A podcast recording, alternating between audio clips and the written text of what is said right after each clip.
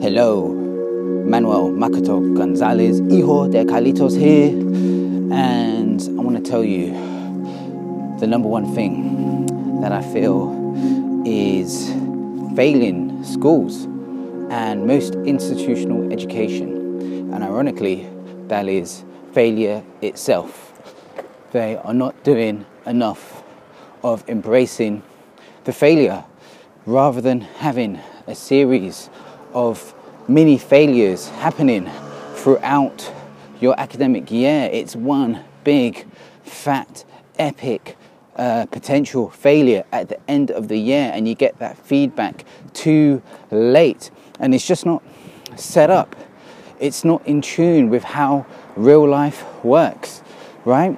Like, just go back to the basics, go back to the very first steps you ever took as a baby. Nobody Nobody was coming out of their mothers running, right?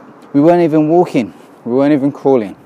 What was happening, right? We went through many, uh, a series, a huge series of failures trying to walk and then eventually run, okay? What did we do? We were trying to maybe just roll, roll off our backs and then push, grab that object over here, you know, get the crawling going. And once you're crawling, you're standing up, right? And then you're standing up, then you're taking a few steps over here, right? Trying to reach for that table now, okay? And then once you're walking, okay, you're falling, you're walking, you're falling, you're walking, you're falling. So many, many failures, okay, until you're walking comfortably.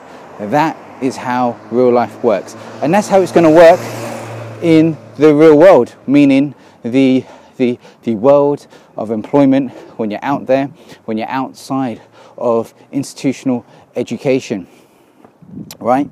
Um, whereby uh, you're going to get experience. It's called training. You get you get training, training just by doing the job. You get training. You're going to have a series of mini failures until you get really good at doing that presentation. Until you get really good at doing that design.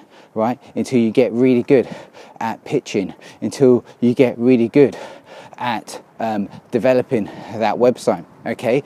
Uh, so many series of mini failures because what failure actually is is feedback. That's what you need. That's how you know how to improve. If you're just waiting for an epic win at the end of the year the feedback comes too late. It comes way too late. You need to get that early on. You need to you need to embrace the, the mini failures. So you can get that feedback. So you need so you can understand exactly what you need to work on. Okay, so that is the number one thing I feel like um, needs to be embraced in educational, in any educational institution. If it isn't, if it isn't broken down um, with a series of ta- series of tasks that can help you get that regular feedback, because it's helping you fail uh, incrementally on a regular basis. Um, if it's not doing that, then I think it's setting you up to fail.